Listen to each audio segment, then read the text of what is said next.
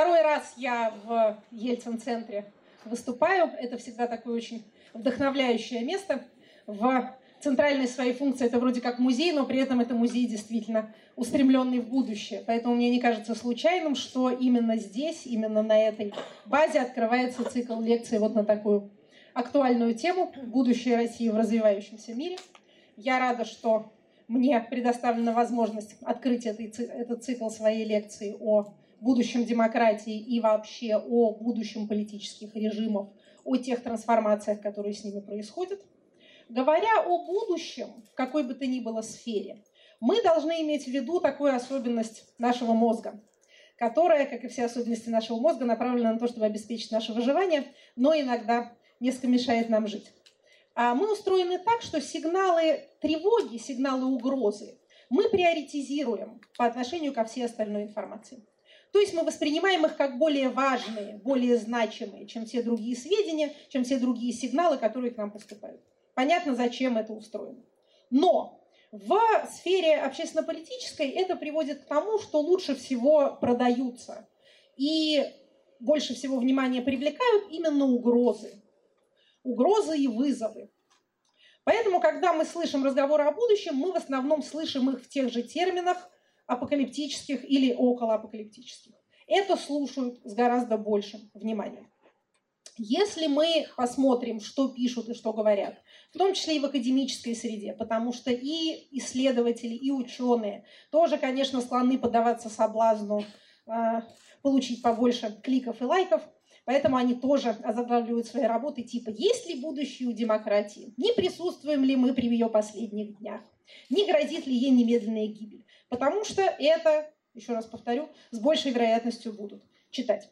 Поэтому в ходе нашей а, сегодняшней беседы я надеюсь рассказать как о сегодняшнем состоянии демократии как политического режима, о тех действительных, ну, я бы не хотела говорить угрозах, но о тех трансформациях, которые она переживает, о том, с чем эти трансформации связаны и как, по моему мнению, по мнению нашей политической науки, демократия будет на эти трансформационные вызовы отвечать.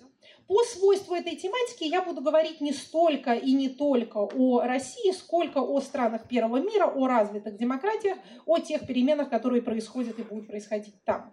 Но для нас с вами это тоже актуально, во-первых, потому что а, страны первого мира задают те тренды, в которых все остальные потом существуют, а кроме того, те проблемы, о которых идет речь, это проблемы, в общем, общие. И каждый социум дает на них ответы в меру степени своего развития. Прежде чем а, начать, давайте а, совсем немножко определимся с терминологией для того, чтобы мы с вами говорили на одном языке. Мы с вами будем говорить о типах политических режимов. Политический режим в самом общем смысле – это набор методов и инструментов, которыми удерживается, поддерживается и передается власть на определенной территории. Вся терминология, связанная с политическими режимами, страдает тем же, чем вообще страдает терминология в науках об обществе и в науках о человеке. Она воспринимается как оценочная. В частности, политологическая терминология политизируется. Поскольку считается, что демократия – это хорошо, а диктатура – это плохо, то если кого-то назвали развитой демократией или полной демократией, да, в терминах там Freedom House Полити 4, мы будем говорить об этих э, рейтингах, об этом расставлении по порядку, то его вроде как похвалили. Да? А если кого-то назвали э, значит, авторитаризмом или, не дай бог, тоталитаризмом, то, наверное, поругали. По этим причинам очень мало безоценочных нейтральных терминов, или те, которые придумывались э, как нейтральные, они, тем не менее, начинают то, что называется, политизироваться, то есть к ним начинают приклеиваться какие-то отрицательные или положительные оценки. Тем не менее, чтобы оставаться все-таки в пространстве э, научного познания, скажем о следующем. При всем разнообразии терминологии, которая описывает политические режимы, иногда с упоминанием их территориальной привязки, иногда выделяются в качестве отдельных групп там какие-то там восточные э, тирании, например, да, или постсоветские. А, иногда а, без а, территориальных исторических коннотаций, а исключительно по а, методам ими применяемым. Тем не менее, можем выделить а, три, а, ну как бы сначала две совсем большие группы, демократические режимы и режимы недемократические. Среди режимов недемократических выделяются являются авторитарные и тоталитарные. Общим базовым признаком демократического режима является выборная сменяемость власти. Это условие, то, что называется необходимое, но недостаточное. То есть если у вас нет выборной сменяемости власти, вы явно не демократия, но если оно у вас есть, вы не обязательно демократия, к сожалению. А те, э, скажем так, э, научные организации и те, можно назвать их рейтинговыми агентствами типа Freedom House, которые э, оценивают государство по степени их демократичности, мы с вами еще увидим красочные картинки с этими самыми рейтингами, они оценивают их в основном по пяти наборам признаков. Это наличие отсутствия выборов и их плюрализм, то есть, а, как минимум, у вас должно быть две легально действующие партии, которые могут участвовать в выборах, и как минимум два кандидата, если речь идет о выборах персональных, то есть выборах там, президента, мэра, да, главы территории. Это деятельность правительства, то есть качество и методы управления, собственно, администрирования. Это политическое участие, то есть возможность для граждан принимать участие в управлении. Обратите внимание на этот момент, мы о нем будем больше говорить дальше. Это политическая культура, то есть те обычаи, которые сформировались в стране по поводу этого самого политического участия или неучастия, управления его методов – а, к политической культуре, например, относятся, а, привыкли граждане ходить на выборы или нет, новое для них это занятие или нет. Вообще явка участия в выборах – это гораздо больше, как показывают исследования, вопрос традиций и именно политической культуры, чем нежели, собственно, увлекательности конкретной выборной кампании. А, и последнее, но как это last but not least, последнее, но не, не менее важное, это гражданские свободы. То есть это степень того, что называется либеральностью того или иного политического режима. Насколько он влезает в частную жизнь граждан, в культуру, в сферу идеологии, насколько он стремится там доминировать. По этому последнему признаку происходит базовое различие между двумя основными группами недемократических режимов – авторитарными и тоталитарными. Тоталитарные режимы а, к счастью, уходящие в прошлое и ныне на лице Земли практически не встречающиеся, отличаются от авторитарных ровно этим стремлением навязывать правящую идеологию и выстраивать в соответствии с этой идеологией жизнь граждан. Частную, бытовую, семейную, их половое поведение, а, культуру, средства массовой информации. Таковы были тоталитарные режимы, которых много видели мы в 20 веке, но которые, опять же, по счастью для всех нас, проиграли. Это историческое соревнование, и в нынешнем мире к полноценным тоталитарным режимам можно отнести разве что Северную Корею и с некоторой натяжкой Кубу, хотя и там уже не совсем все так тоталитарно. Большинство не демократий мира ныне – это авторитарные режимы. Различие, еще раз скажу, между авторитарными и тоталитарными режимами проходит вот по этому стремлению навязывать гражданам определенный образ жизни и, соответственно, по принципу участия или неучастия.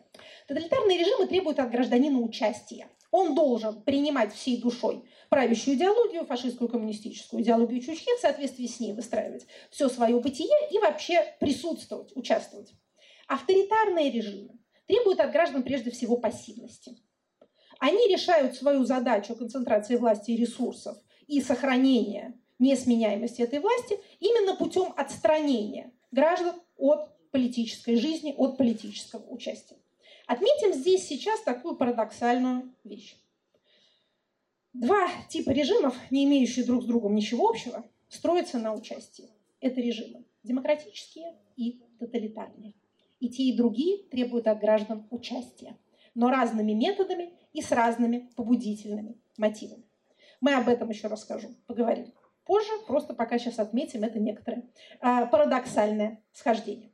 Как выглядит сейчас ситуация в мире относительно распределения этих самых режимов? Сейчас мы должны увидеть вот красивую картинку. Значит, вот смотрите, а, это а, данные замечательного ресурса, вот видите там в верхнем углу, Our World in Data, наш мир в данных, покровительствуемым а, Оксфордским университетом, который вот такими красивыми всякими инфографиками рассказывают нам, как мы живем. Значит, что это такое? Это количество жителей, обитателей различных режимов различного типа с 816 года по 2015. Нижняя зелененькая – это демократия, а верхняя серая – это отсутствие данных, туда не смотрите. Синяя – это колонии, то есть режимы, зависимые от другой страны от метрополии. Красные – это автократии, авторитарные режимы. Оранжевые и желтенькие – это закрытые и открытые анократии. Анократии – это слабые государства, слабые режимы. Значит, ну, чтобы понять, что это такое, видите, вот этот желтый пик такой э, вскоре после э, 900 года. Это отражение хаоса а, десятых-двадцатых годов, распада империй российской, австро-венгерской и появление большого количества вот таких вот стран с непонятными режимами. Как мы видим, эти периоды краткие, после этого режимы консолидируются. Либо в закрытую анократию, либо в, а, что, к сожалению, чаще, в авторитарные государства. Что мы видим? Мы видим большую тенденцию к увеличению а, количества и населенности демократических режимов. Мы видим, что при этом После вот этого вот э, бурного периода первой половины XX века происходит и авторитарная консолидация. То есть большое количество достаточно устойчивых режимов являются автократиями, их число сокращается, демократии поджимают их снизу. Но, тем не менее, сказать, что они вот как-то совсем исчезают, нельзя. Колониальный способ организации политической жизни ушел а, приблизительно вот с, ну вот после 60-х годов уже вот он стал исчезать, сходить на нет. И мир оказывается в распоряжении вот этих двух типов режимов. Различных сортов авторитаризма и, опять же, достаточно различных сортов демократии. Значит, вот как это выглядит в еще более красивой раскладке, как если бы мир был населен 100 человеком. Если бы все население Земли, это было 100 человек. Как бы они выглядели? Мы с вами смотрим на а, верхнюю правую картинку, на которой написано «Демократия». Тоже от 820 а, до 2015 года Значит, если мы с вами смотрели на ситуацию в 820 году, то из этих 100 человек, которые в нашей воображаемой картинке представляют э, все население Земли, 99 живет в недемократии, один живет в демократии. В 2015 э, году ситуация следующая. Ну, нельзя сказать, что вы 50 на 50, а даже немножко лучше. 56 проживает в демократических режимах, 44 в недемократических. Что произошло в течение 20 века?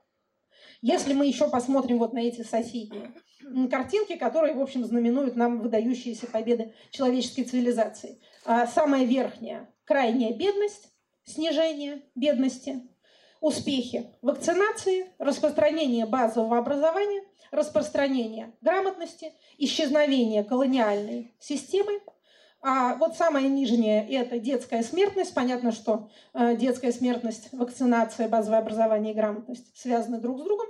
А вот эта вот а, картиночка, на которой написано «континент» – это распределение населения между различными континентами. Это тоже довольно любопытно, посмотрите на нее. Значит, в середине мы видим могучий континент Азия, который, в общем, держит свои позиции, там население не очень сильно а, меняется вот именно в пропорции. То есть если в 820 году 73 из 100 наших с вами а, воображаемых людей жили в Азии, то в 2015 их 63. Немножко увеличилась доля тех, кто живет в Африке с 8 до 16, уменьшилась доля живущих в Европе. Еще раз, не число живущих в Европе, а доля их в общем населении Земли. Да? А, значит, было 16, стало 7. А, Заселилась за это время а, Южная и Северная Америка. То есть, в общем, пропорции более-менее остались такие же. То, что потеряла Европа в своей доле, то приобрела Северная Америка и Южная Америка.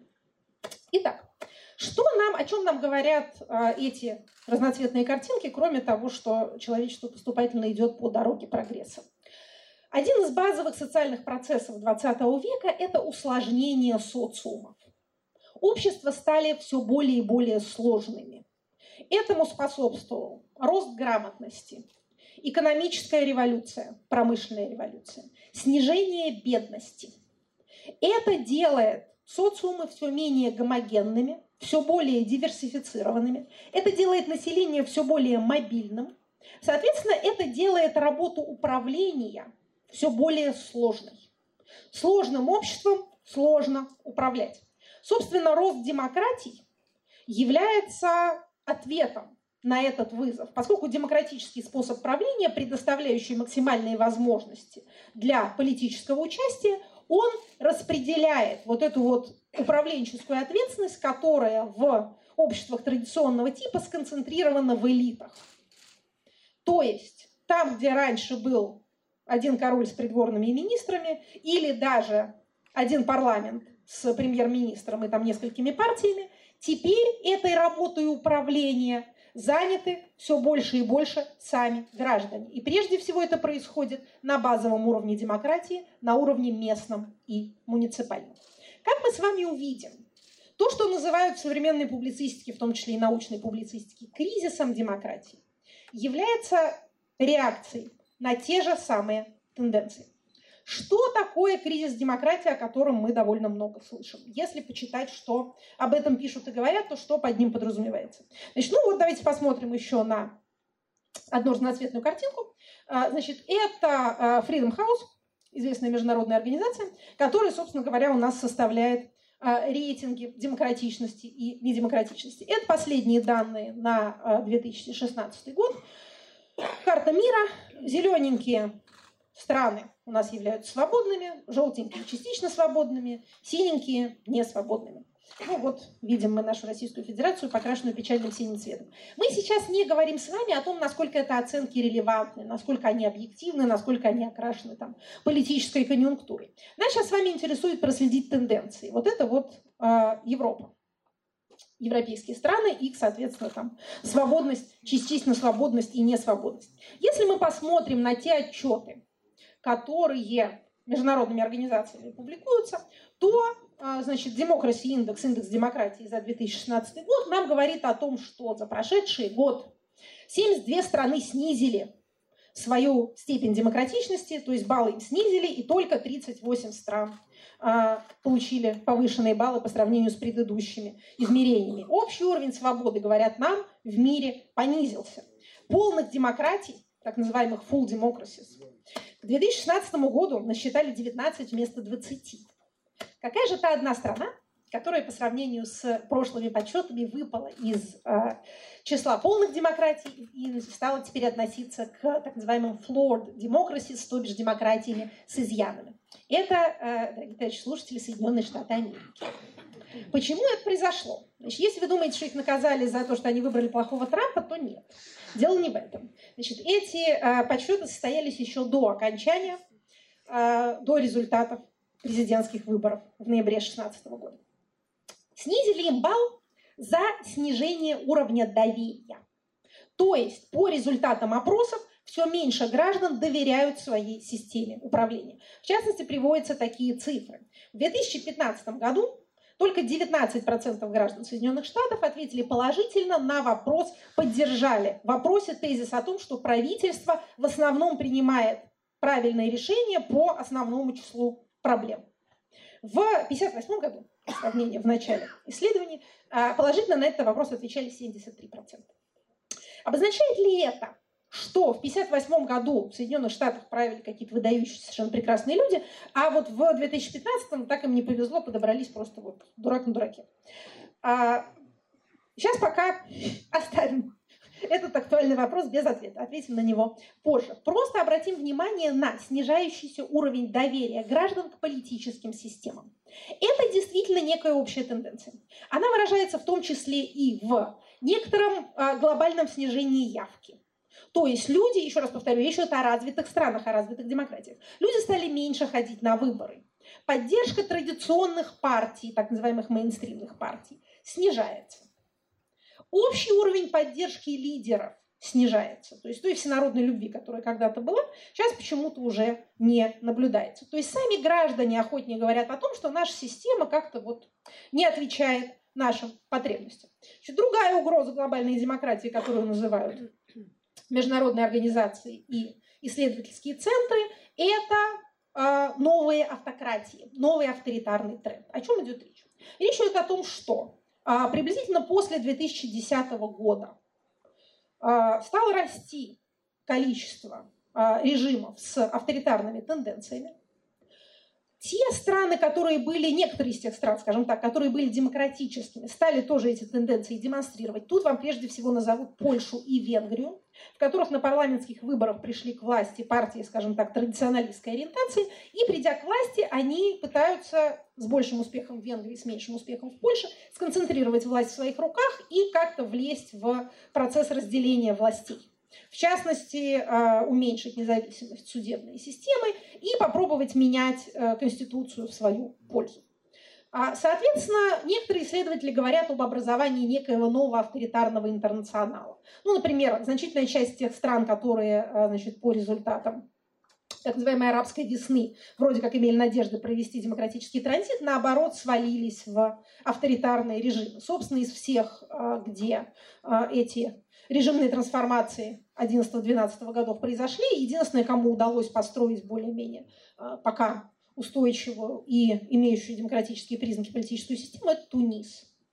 Вот за это так называемому тунисскому квартету, объединению из нескольких организаций, которые участвовали в тамошнем конституционном совещании, дали а, последнюю Нобелевскую премию мира, потому как это такой редкий и удивительный случай. Таким образом, говорят нам, а, разочарование в странах первого мира, появление популистских политиков и партий в Европе и Америке и новые, более хитрые, более адаптивные автократы в остальном мире на постсоветском пространстве, в Средней Азии, в Северной Африке, а, в арабских странах, они вот как-то а, меняют этот тренд к увеличению числа а, демократических режимов, который, казалось бы, был таким очевидным в 90-е годы и в начале 2000-х он был в такой степени очевидным, что главенствующей теорией в нашей политической науке тогда была теория демократического транзита, которая говорила о том, что, в общем, все страны, переживающие режимную трансформацию, придут к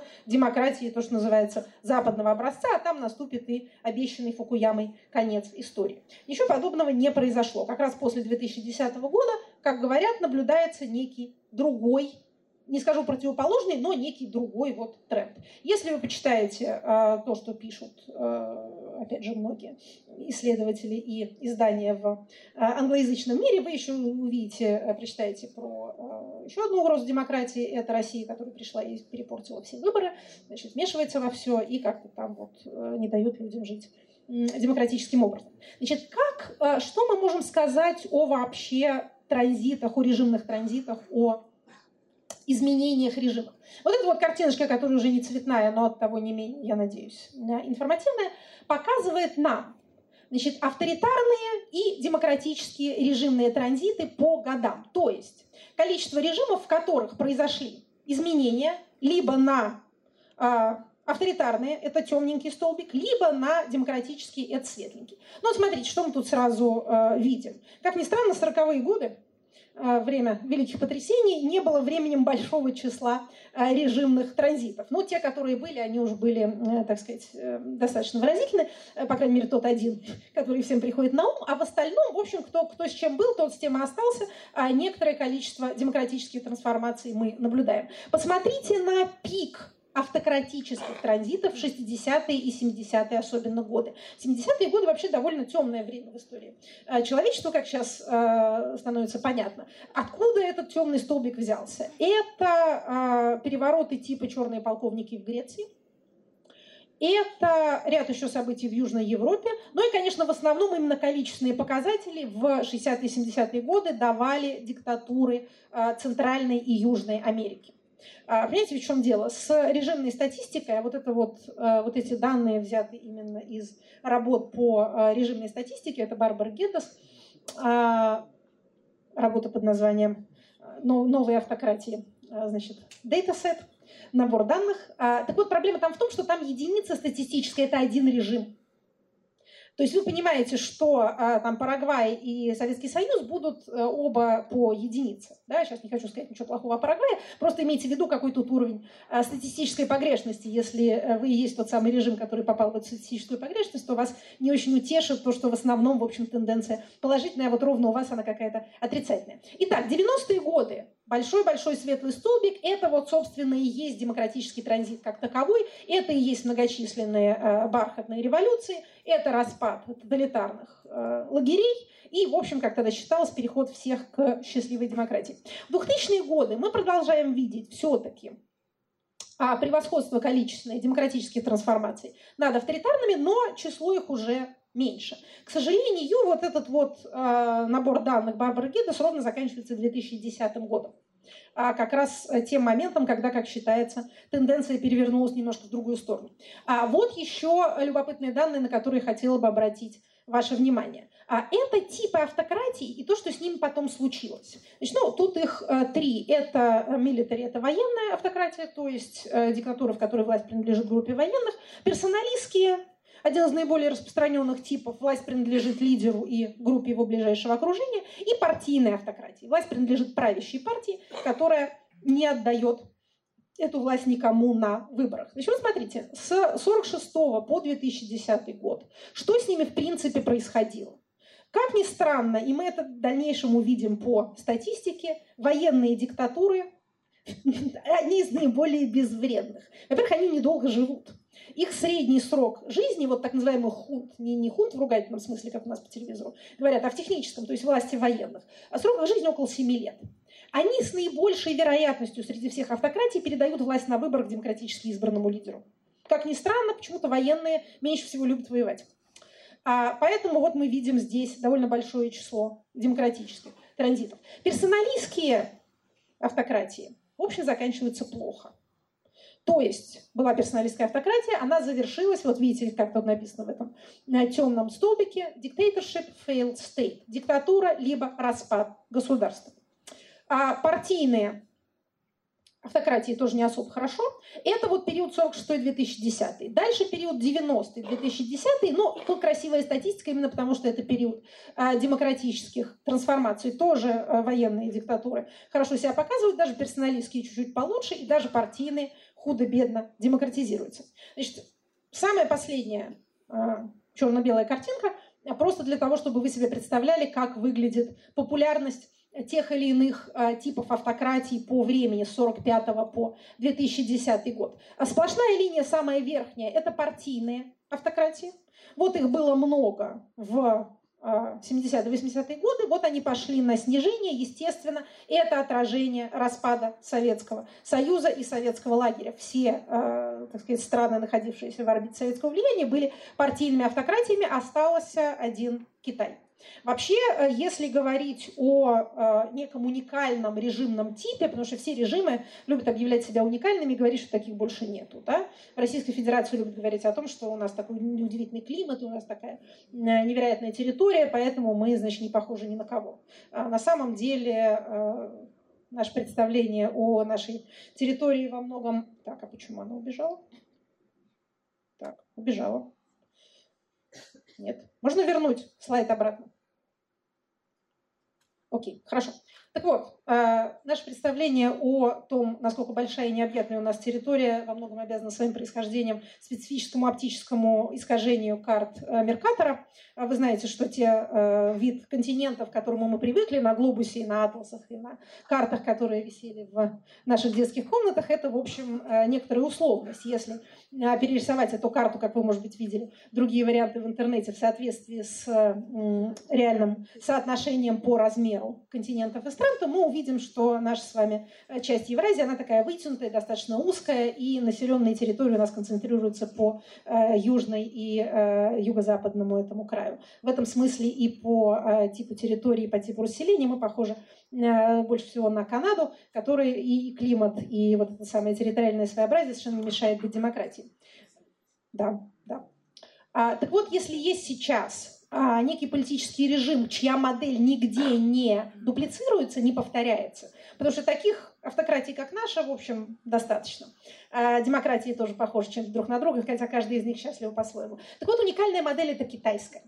Специфическая модель партийной автократии, в которой власть меняется, но не в результате выборов, в которой выстраивается э, меритократическая система политических лифтов, то есть некий отбор руководящих кадров по определенному набору признаков. То есть мы видим попытку преодолеть главное проклятие автократии, собственно, вот этот вот зависимость э, всей политической системы от человека или от группы людей, сделать ее такой же деперсонифицированной, какой может быть развитая демократия, но при этом не подвергая себя риску выборной ротации. А вот еще раз повторю, если есть уникальная политическая модель сейчас на белом свете, это модель китайская. Она не повторена нигде, никто, не, даже и не пытался, и в голову никому не пришло а, каким-то образом воспроизводить ее у себя. Все остальные, а, в общем, не такие сильно уникальные. Итак, возвращаясь к нашему а, вновь появившемуся слайду. Снижение числа партийных автократий мы видим после 90-го года. Простые черточки – это персоналистские, каковых, к сожалению, становится больше. Мы видим, что вот сейчас к концу этого графика, к его хронологическому концу, вот они Две, собственно, партийные и персоналистские э, остались в большинстве. Опять же, это среди авторитарных режимов. А военные как-то вот совершенно пропадают. Вот был их э, золотой год 75-й, 76-й, 70-й, 80-й, 80-е в меньшей степени. Как-то вот они сошли на нет. А это, среди прочего, связано с тем, что в ряде стран, где были вот эти вот самые хунты или э, военное правление, армия была цивилизующей силой, как ни парадоксально это для нас звучит. А, армия была а, сообществом образованных людей, а, часто ориентированных на Запад с вестернизированными ценностями, которые мыслили себя и выступали в качестве цивилизаторов, в качестве проводников прогресса в своих странах. При том, что действовать они предпочитали авторитарными и достаточно жесткими методами, цели их были модернизационные. А, кстати, не, э, не, не углубляясь в этот сюжет, но могу сказать, что значительная часть того, что сейчас происходит в Турции, очень интересный пример э, продолжающейся, происходящей на наших глазах режимной трансформации, связана именно с потерей армии этого статуса. Армия больше не может выступать в качестве цивилизатора, в качестве драйвера прогресса а, общество стало слишком сложным. А, уже, уже нет какой-то группы, которая может приписывать всю прогрессивность а, себе. Значит, точка и пунктиры – это монархии. Надо признать в пользу монархии довольно стабильные формы, с чего начали, к тому приблизительно и пришли. Вот был пик в 60-е, даже, честно говоря, а нет, вот, вот нет, нет, это не их пик. Нет, вот видите, как все ровно. Есть, есть что сказать в пользу монархического управления. Если вы в состоянии каким-то образом распространить среди своего общества традиционные ценности, не то, что у нас называют традиционными ценностями, а веру в то, что так называемый традиционалистский тип легитимации, то есть не нами заведено, не нами и окончится, это нечто хорошее, то, в общем, монархия – это тоже в значительной степени метод. Еще раз повторю, тут речь идет о, так сказать, настоящих монархиях, не о э, европейских парламентских демократиях, в которых есть некий декоративный монарх, а о тех монархиях, где э, этот э, глава, э, значит, занимающий престол, обладает при этом некой властью. Возвращаясь к нашим с вами демократиям и к тем вызовам, которые перед ними стоят. Тут мы сейчас с вами немножечко туда вернемся, к нашим цветным картинкам, и далее на ее фоне будем все оставшееся говорить. Что э, является тем базовым вызовом, о котором мы говорили. Вот этим самым снижением доверия, ростом недовольства, вот этим вот разочарованием масс в своих элитах, в парламентских партиях, а вообще в парламентах, в традиционных медиа. Чем, собственно, люди недовольны? Как они формулируют свое недовольство вот в странах первого мира? Значит, они говорят приблизительно следующее. У нас э, там, экономическое положение наше не улучшается, мы переживаем кризис, мы переживаем безработицу, молодежь не знает, каковы ее перспективы. В это время со стороны элит мы слышим обсуждение проблем, как нам трансгендеров пускать в школьные туалеты. Для мальчиков или для девочек, или пусть заходят в любые. Значит, вас вот эта проблематика волнует, а нас совершенно другая проблематика волнует. Мы голосуем и не видим изменений, связанных с этими голосованиями. Мы не чувствуем, что наш голос услышан. То есть, если переводить это недовольство на язык политической науки, мы увидим, что люди недовольны недостаточным участием. То есть, их недовольство демократией связано с недостаточной ее демократичностью. Люди хотят больше участвовать в процессе управления, чем у них есть сейчас возможность. Как предполагает политическая наука, это связано с неким разнобоем в темпах развития общества и государственного аппарата и политической системы в целом. Общество, общества развиваются чрезвычайно быстро. Мы с вами видели картинки, в которых показана э, практически, ну не то чтобы победа, но выдающиеся успехи в мировой борьбе с бедностью. Вот самая э, красно-розовая картинка. Люди становятся богаче, люди становятся образованнее. Ну и кроме того, ровно в тех 2010-х годах а именно вообще в 2010 году, а, который считается теперь началом вот этого нового антидемократического тренда, произошла другая малозаметная революция. А именно число выходов в интернет с мобильных носителей превысило число выходов в интернет со стационарных компьютеров. Почему это такая революция? Потому что это обозначает, что телефон, который появился у каждого, стал также средством для выхода в интернет. Стационарный, стационарный компьютер является признаком а, некоторого интеллектуального труда. То есть у кого он есть? Да, он есть у тех людей, которые за ним работают. А телефон есть у всех. Глобальный интернет, покрывший уже всю поверхность Земли, привел в публичное пространство тех людей, которых там никогда не было. Если формальные юридические избирательные цензы исчезли в большинстве стран мира к 1920 годам, тем не менее, де-факто избирательные цензы сохранялись. Не только на э, пассивное избирательное право, то есть на право быть избранным, но и на активное избирательное право, на право избирать. На выборы приходили те люди, у которых было достаточно ресурса, знаний и вообще интереса для того, чтобы дойти до избирательного участка и проголосовать. Просто даже рост числа грамотных – это уже революционные изменения. Мы с вами не осознаем, насколько это меняет поведение людей насколько меняет его образование. Мы сейчас не будем говорить о качестве этого образования, потому что качество образования – это еще более оценочный термин, тем, чем даже э, качество политического режима. Мы не будем сейчас говорить, что образованными людьми нельзя манипулировать. Или, наоборот, ими легче манипулировать, потому что они образованные, но, но не до конца. Мы просто констатируем этот факт.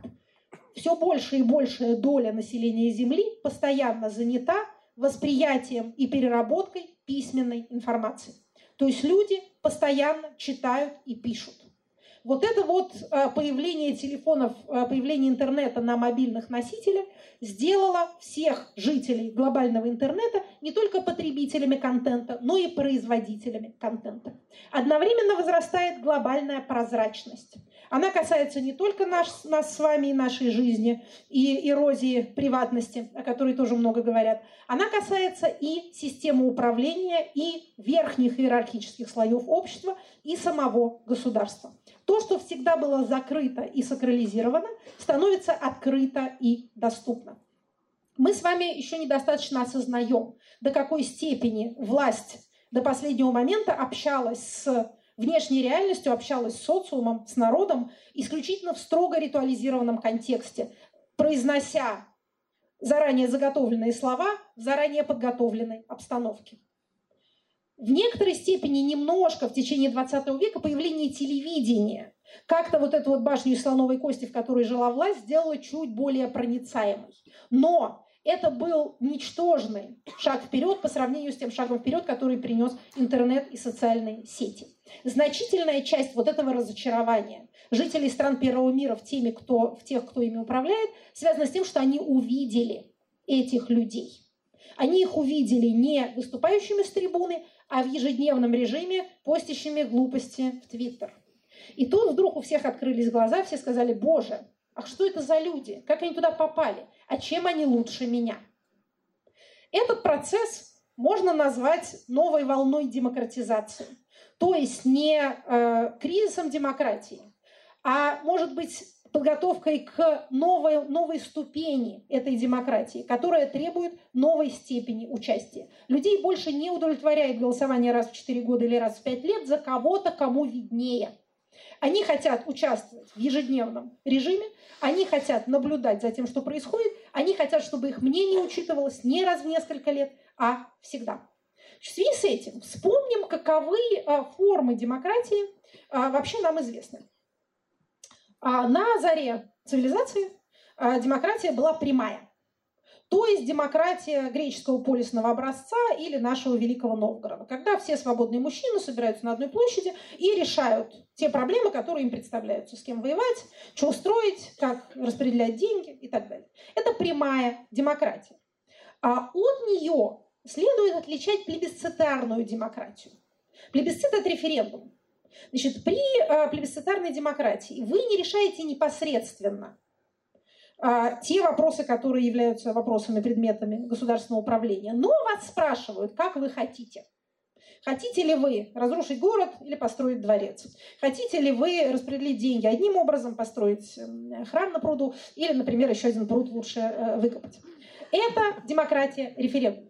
И, наконец, та форма, которая э, на данный момент побеждает в историческом соревновании, поскольку все на площади перестали умещаться, это репрезентативная демократия, представительская демократия. Мы выбираем представителей, депутатов, мэров, губернаторов, президентов, они дальше правят за нас. Значит, на самом деле в э, развитых сообществах, в развитых социумах имеется некоторая комбинация из всех этих трех форм. Репрезентативная демократия, понятно, действует на верхнем государственном уровне, на уровне выборов там, федеральных, наших терминах говоря, э, властей. Партиципаторная демократия, плебисцитарная, демократия референдумов. Ну, например, в Швейцарии, скажем, да, это очень распространено, референдумы по целому ряду локальных местных вопросов. И непосредственные, так сказать, сходы граждан, даже нашим суровым законодательством предусмотрены, значит, на уровне там, управления домом, да, э, общее собрание собственников, например, да, в квартирном доме, это типичный пример прямой демократии. А есть дискуссия в научном сообществе сейчас относительно того, не принесут ли нам новые средства связи возвращение вот этой вот референдумной демократии на новом техническом уровне. То есть не будем ли мы с вами бесконечно голосовать посредством телефонов по любым вопросам, или не по любым, но по расширяющимся, скажем так, кругу вопросов государственного управления мы видим, что действительно в, вот я назвала Швейцарию, не только Швейцарию, э, Финляндия или Эстония, э, многие, э, в общем, ну не то чтобы многие, но некоторое количество развитых стран применяют институт референдума. Значит, у нас единственный э, пример референдумной демократии был в 1993 году с принятием Конституции. После этого ни один сколько-нибудь значимый вопрос у нас на референдумы не выносился. Общенациональных референдумов не было. Местные тоже, местные власти избегают проводить. С референдумной демократией есть проблема. По нашему, например, законодательству нельзя выносить на референдумы вопросы финансов и налогов. Потому что понятно, что если вынести вопрос, а давайте отменим все налоги, а деньги каждый пусть тратит на что хочет, то есть очень большой шанс, что люди проголосуют за это. Сложные вопросы. Управление мы предпочитаем по-прежнему делегировать посредством институтов э, репрезентативной демократии. Но а вот эти вот новые средства связи, они делают возможной и прямую демократию опять же, на новом техническом уровне. Поскольку собираться всем на одной площади уже не обязательно, все и так собраны на глобальной агоре в этом глобальном э, пространстве интернета. Это интересное направление мысли. Пока э, в науке, естественно, никакого окончательного ответа нет, поскольку это развивающийся процесс. Но обычно говорят так, что э, вопросы политические и вопросы, э, скажем так, э, верхнего уровня лучше не решать на референдумах. Вот, говорят исследователи, посмотрите, что с Брекситом получилось. Да, люди проголосовали, э, неизвестно из каких э, соображений, а теперь э, политические элиты не знают, что делать с этим голосованием, поскольку высказаться-то легко, а реализовать это трудно и непонятно как. Но местные вопросы, конкретные, локальные, действительно может быть вопросы городского управления прежде всего, не обязательно городского сельского, но вот именно локальные вопросы все больше и больше будут решаться таким вот референдумным путем. Другое направление развития э, демократических режимов – это то, что называют мониторной демократией или демократии включенного наблюдения. Это довольно интересная вещь. Та прозрачность, о которой э, я говорила, она сделала доступный процесс, сделала доступным процесс государственного управления все большему и большему числу глаз. Соответственно, граждане желают наблюдать за тем, как ими управляют, и по возможности контролировать этот процесс. В основном этот э, контроль касается вопросов коррупции и всякого ненадлежащего поведения со стороны элит. Поэтому возникли общественные организации – Организации наблюдателей, организации типа Transparency International, да? организации, которые смотрят, как э, выборы значит, проводятся, честно ли. Организации, которые следят за тем, как чиновники себя ведут, не воруют ли они, не предаются ли они демонстративному потреблению, как это называется.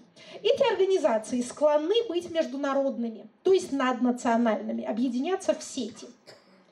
В рамках того авторитарного тренда, который э, фиксируется после 2010 года, вот этого самого авторитарного интернационала, ничто так не типично для новых автократий, как принятие законодательства, регламентирующего, а на самом деле репрессирующего общественные организации и препятствующего их международным связям. Автократы видят угрозу суверенитета в появлении вот этих наблюдающих структур, которые, не будучи ни избранными, ни встроенными в государственную систему, при этом требуют от имени граждан, от имени народа э, внимания к себе и, э, соответственно, учета своих выводов, которые могут, придя на выборы, э, сказать, что, смотрите, у вас тут значит, в трусах прячут бюллетени, а потом их засовывают в урны. Это не выборы, а безобразие какое-то, давайте это все отменим. Это мешает процессу фальсификации и, соответственно, процессу авторитарного управления. Одновременно как часто бывает с э, параноидальными страхами, беда их в том, что какой-то своей частью э, они имеют основу в реальности. Трагедия параноика в том, что он не до конца находится в мире иллюзий, какой-то одной ногой. Он всегда стоит в реальности, но другой он там не стоит.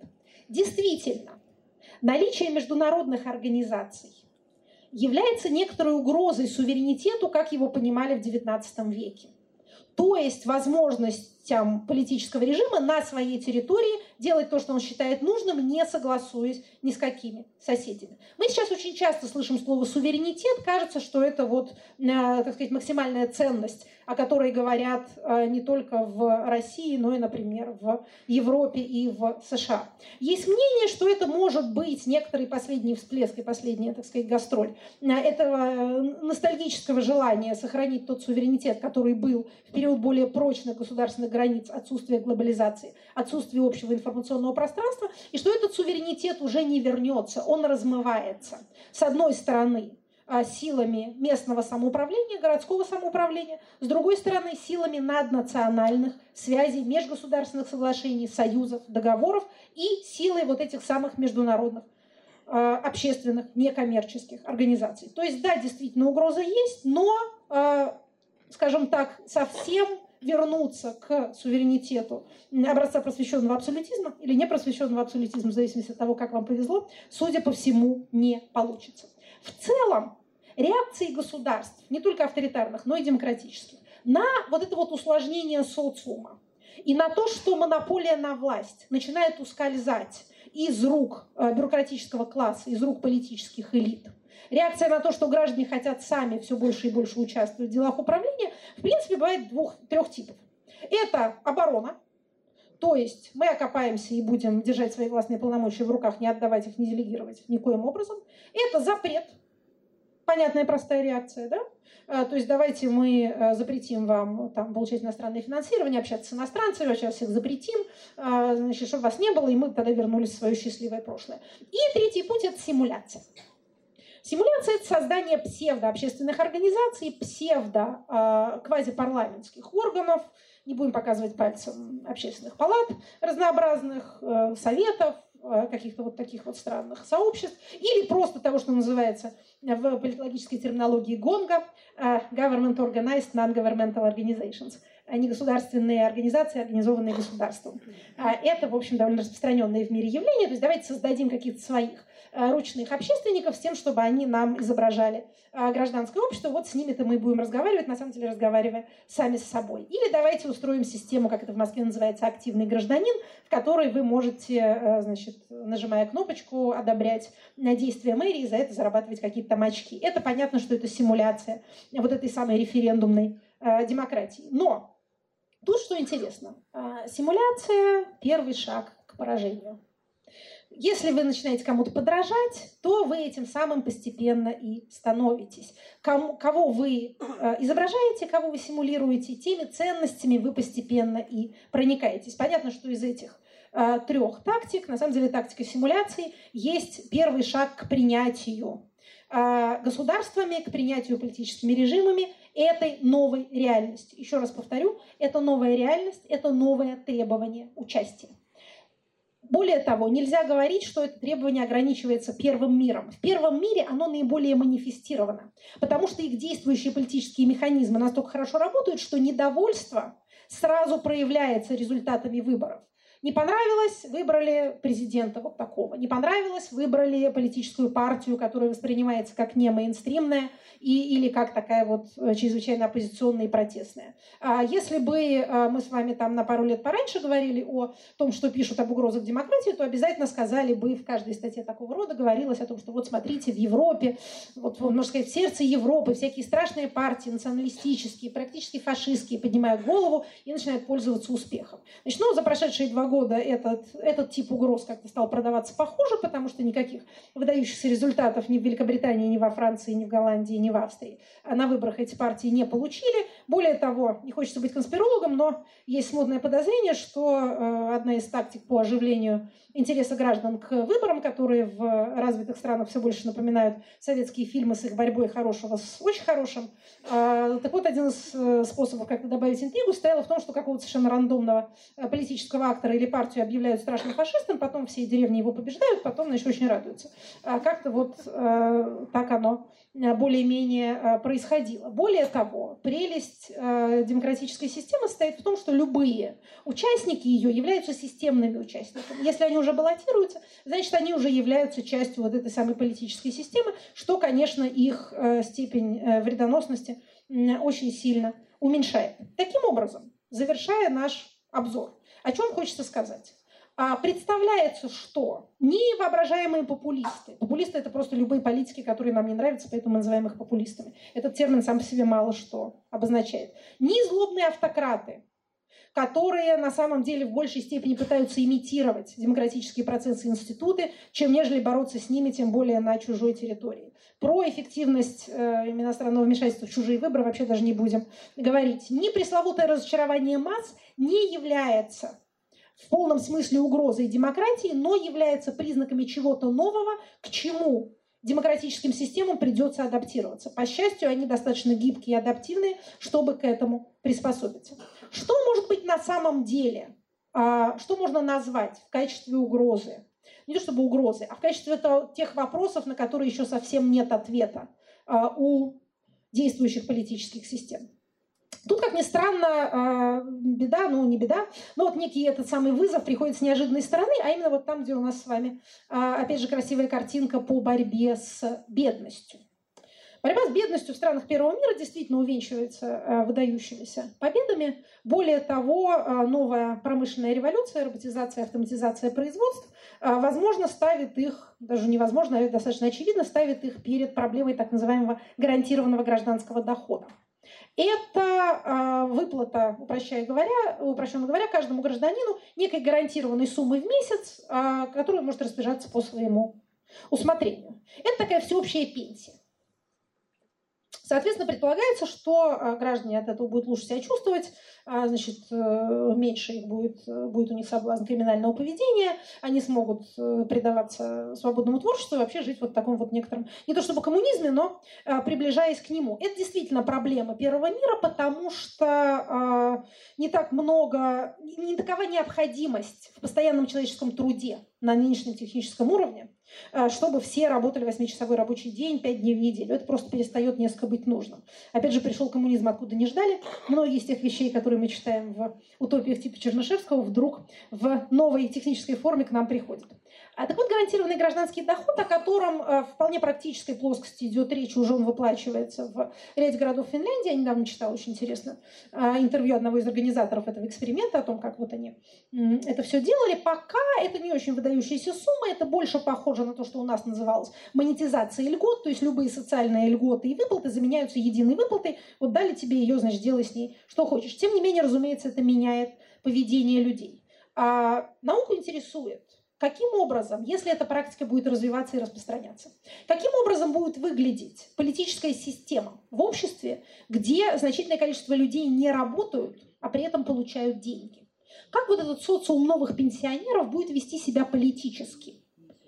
Кто им выплачивает эти деньги? Им выплачивает и государство. Не наступит ли тут некоторый новый социализм? Не будет ли это государство доминировать в этом обществе? Потому что все-таки демократия – это режим э, налогоплательщиков. Это режим, возникший под лозунгом «no taxation without representation», да?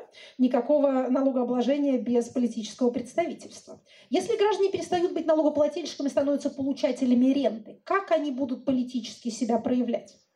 Нам сейчас кажется, что это а, какие-то сказки о жизни золотого миллиарда, которые для нас совершенно не актуальны. На самом деле, в некотором роде, может быть, в прошедшую а, счастливую нефтяную эпоху Россия показала миру пример того, как это может выглядеть. Значительная часть населения нашей страны является так называемыми псевдозанятыми. У нас очень раздутый, огромный государственный сектор. У нас много государственных служащих и еще больше, гораздо больше. У нас сотрудников правоохранительных органов. Поэтому а, параметру мы находимся на первом месте в мире. Не просто на первом месте в мире. Если бы я вам привела цифры, мы бы им ужаснулись. Мы далеко отстоим от того, кто занимает второе место, а это Китай. На третьем месте а, Соединенные Штаты. Значит, мы с избытком победители этого странного соревнования. Это еще только о численности полиции. Полиция совсем не единственный наш с вами силовой орган. Все эти люди псевдозанятые. Они ничего не производят. Они получают бюджетные деньги в обмен на что? На поддержание устойчивости политического режима. Кроме того, существует армия охранников, да? Существуют армии э, обобщенно понимаемых бюджетников, которых тоже содержит государство с тем, чтобы не было массовой безработицы. Таким образом, нефтяные доходы распределяются путем вот этой вот диффузии, то, что называется trickle-down process, да, процесс э, стекания капель сверху вниз – вот это нефтяное богатство распределяется по социальной пирамиде. Как эти люди себя ведут с точки зрения политического процесса, как они голосуют, не голосуют, как они протестуют и не протестуют, мы с вами видели в течение последних 10 лет. Сейчас смена экономической конъюнктуры меняет политическое поведение наших сограждан, побуждая их к более активному участию. Но, тем не менее, сам этот опыт показывает нам, как в принципе это может выглядеть. И это один из тех я думаю, что действительных вызовов, с которыми глобальному демократическому сообществу придется столкнуться в ближайшие годы. Спасибо. Теперь, я надеюсь, мы оставим время для возможных вопросов аудитории. Спасибо, Екатерина Давайте зажжем свет в зале. Сигнал «Поднятая рука» два условия. Это представляться и все-таки задавать вопросы, а не читать лекции, что иногда случается. Пока есть же у нас в зале, кто подойдет, да? С микрофоном. Я подойду. Пока вы формулируете свои вопросы, позвольте я, так, я тогда первый вопрос задам, пользуясь служебным положением. Он абсолютно банальный. Мы куда идем? Ну, э, если говорить с точки зрения э, средней исторической перспективы, то э, альтернативы постепенной демократизации у нас с вами нет. Э, я прошу прощения, если кого-то это как-то разочарует, если кто-то ждал тут возрождения Советского Союза или какой-нибудь там новой прекрасной монархии, которая всех построит и повезет в рай. Но социологических признаков этому на самом деле нет. Значит, наша с вами страна переживает и продолжает переживать те процессы, которые были основными в 20 веке. Это урбанизация и старение. Вот два процесса, которые определили 20 век. Исчезновение крестьян как класса, смена аграрных держав на промышленные, а сейчас уже и на постпромышленные, да, в связи с очередной волной промышленной революции, концентрация капитала человеческого и производственных сил а, и, соответственно, всех типов ресурсов в городах, это первый процесс урбанизации. У нас он шел, как все идут процессы при тоталитаризме, с большим насилием. То есть такие эти процессы шли везде, но только у нас они шли путем там, массовой резни, организованного голода, э, насильственного перемещения э, масс людей по территории. Но, в принципе, они происходили везде. А, и э, второй процесс – это старение. Старение населения. Вот у нас там картиночка с снижением вон она, child mortality, снижение младенческой смертности, одновременно э, рост продолжительности жизни, люди э, все позже э, умирают, все дольше живут, продлевается фертильный возраст, продлевается активный возраст, то есть возраст, когда человек может работать. Вот два процесса, которые и, и, и у нас, и, и везде, в общем, определили лицо 20 века. Таким образом, мы имеем сейчас э, страну, в которой 74,4% жителей, согласно данным Росстата, проживает в городах. Разумеется, это разные города. Это и малые города, и моногорода, э, и э, мегаполисы. Но, тем не менее, у нас не просто урбанизация, а гиперурбанизация. У нас население концентрируется в достаточно небольшом количестве городов. 15-18 городов и их городских агломераций – это, в общем, и есть вся Россия. А демографическое исключение из этого – это Национальная республика Северного Кавказа, хотя и там происходит процесс урбанизации. И это аграрные территории э, русского юга.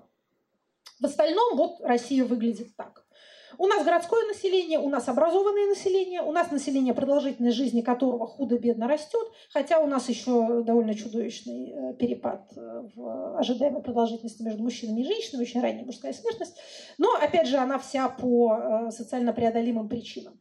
Такого рода население, городское образованное и достаточно долго живущее, и не занятое физическим трудом, а занятое все больше и больше в сфере обслуживания или в том, что в 20 веке однозначно назвали бы умственным трудом. Сейчас мы уже, э, так сказать, офисный труд, труд по управлению э, не, не, не считаем особенно интеллектуально, но тем не менее он уж точно не является физическим а, все более диверсифицирующийся этнически социум, да, с увеличивающейся мобильностью, несмотря на всякие искусственные попытки эту мобильность затормозить э, путем там, э, искусственных ограничений рынка жилья и всяких э, глупостей типа прописки и регистрации, тем не менее мобильность возрастает. Это все те же процессы, которые во всем мире делают социумы все более сложными и требующими все более сложной системы управления. Сложная система управления – это только демократия, не потому что она принципиально лучше всех остальных, а потому что она наиболее самонастроенная настраивающаяся.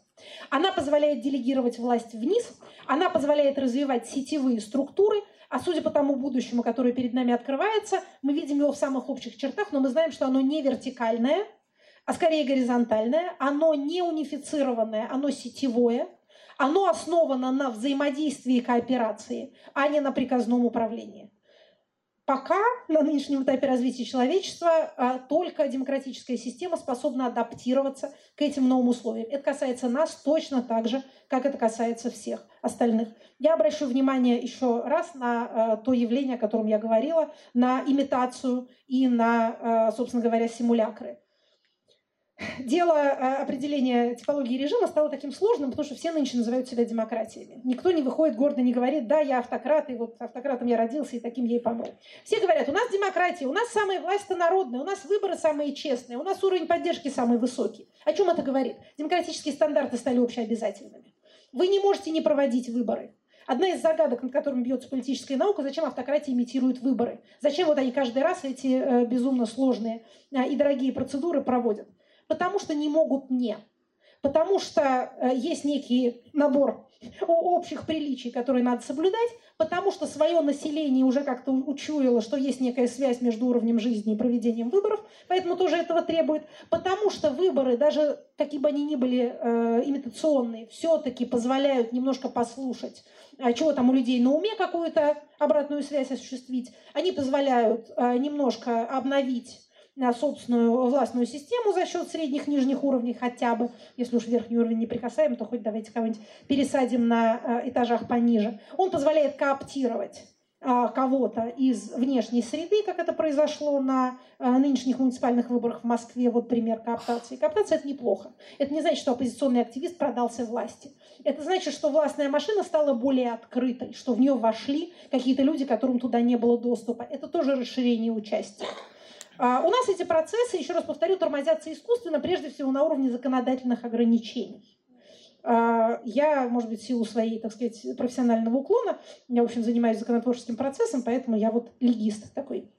Поэтому я не поддерживаю тезис о том, что законы у нас хорошие, просто вот типа выполняются они плохо. Законы у нас плохие, и они выполняются, и это плохо.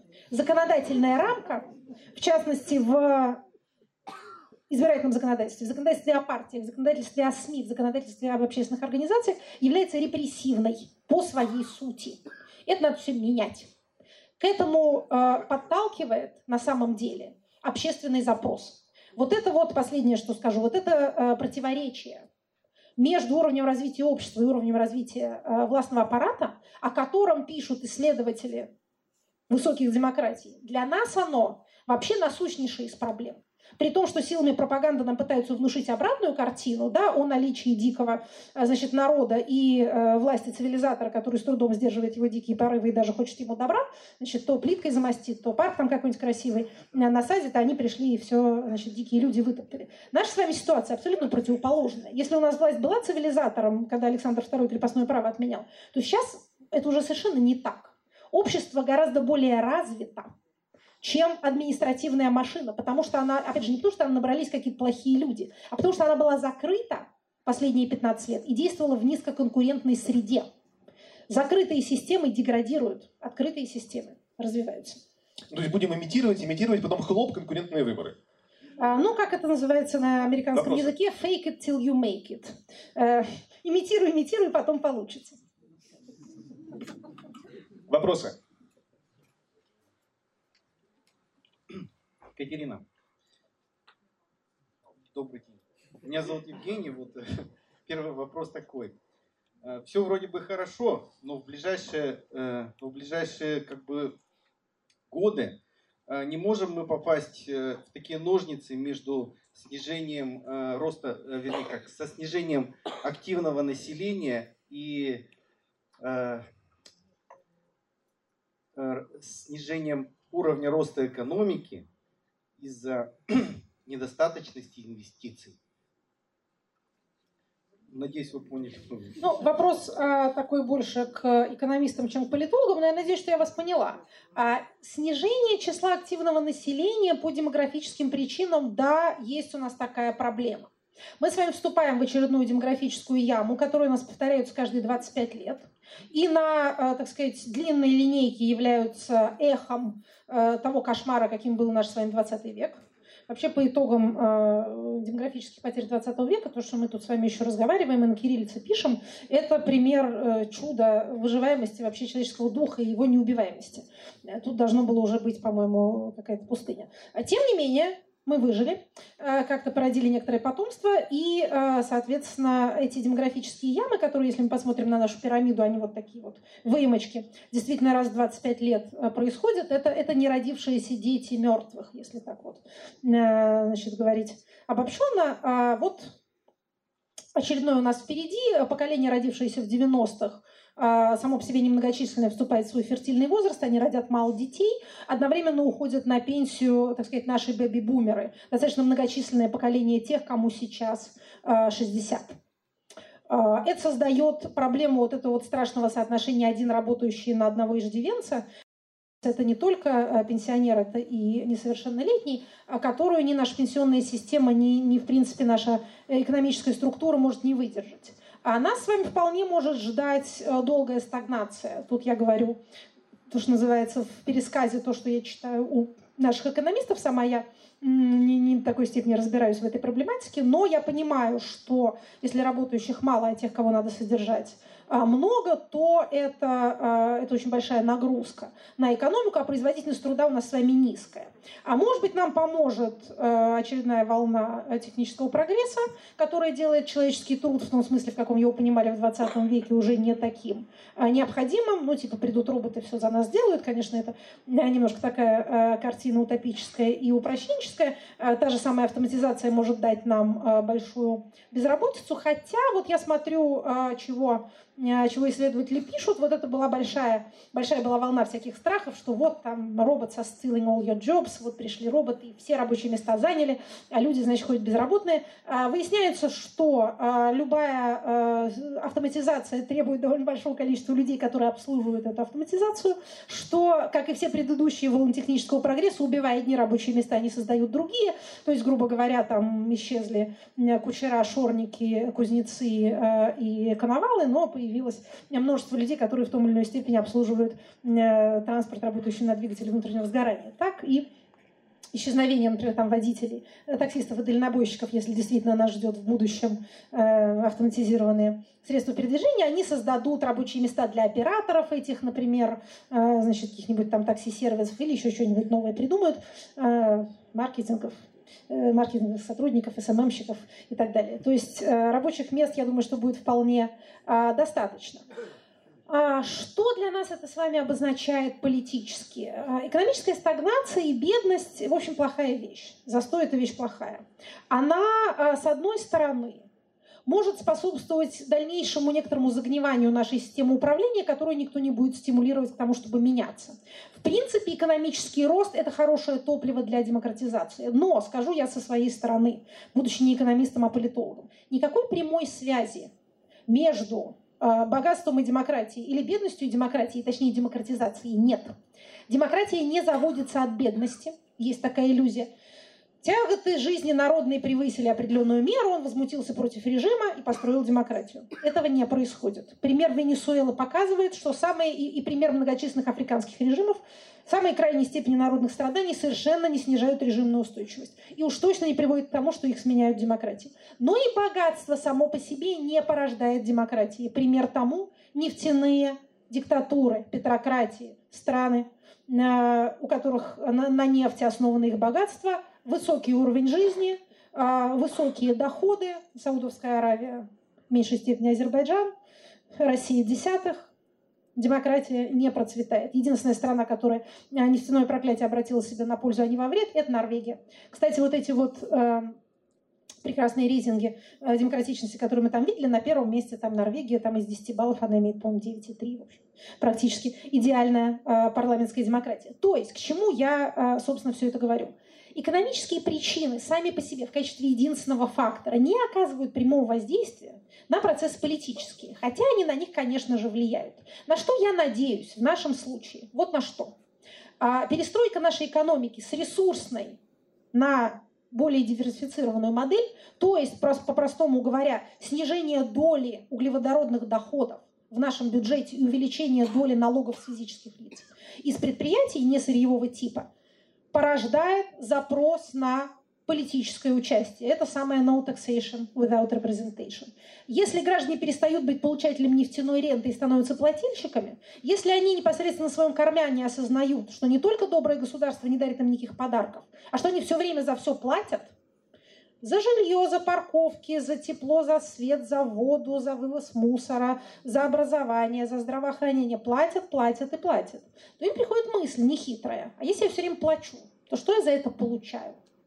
Где вот эти вот услуги, на которые идут мои налоги? Это, собственно, сознание налогоплательщика. Оно и есть сознание гражданина. Никакого другого способа воспитать гражданскую сознательность нет.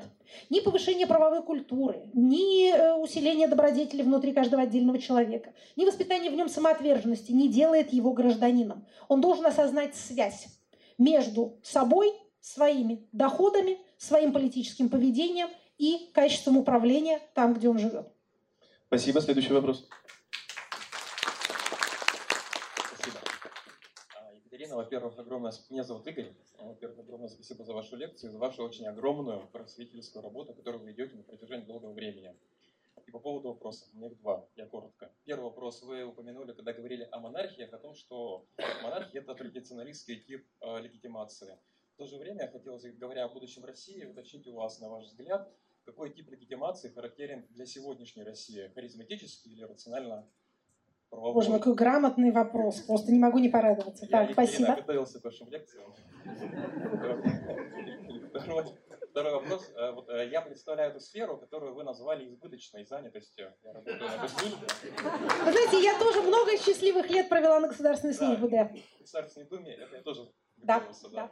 И э, дело в том, что очень часто нашу бюрократию, которую считают правящим классом России еще с советских времен, ругают таким словом нехорошим, иностранным, и тоже там, Макса Вебера как патримониальная бюрократия. Считаю, что это как бы негатив, ну, негативно несет оттенок.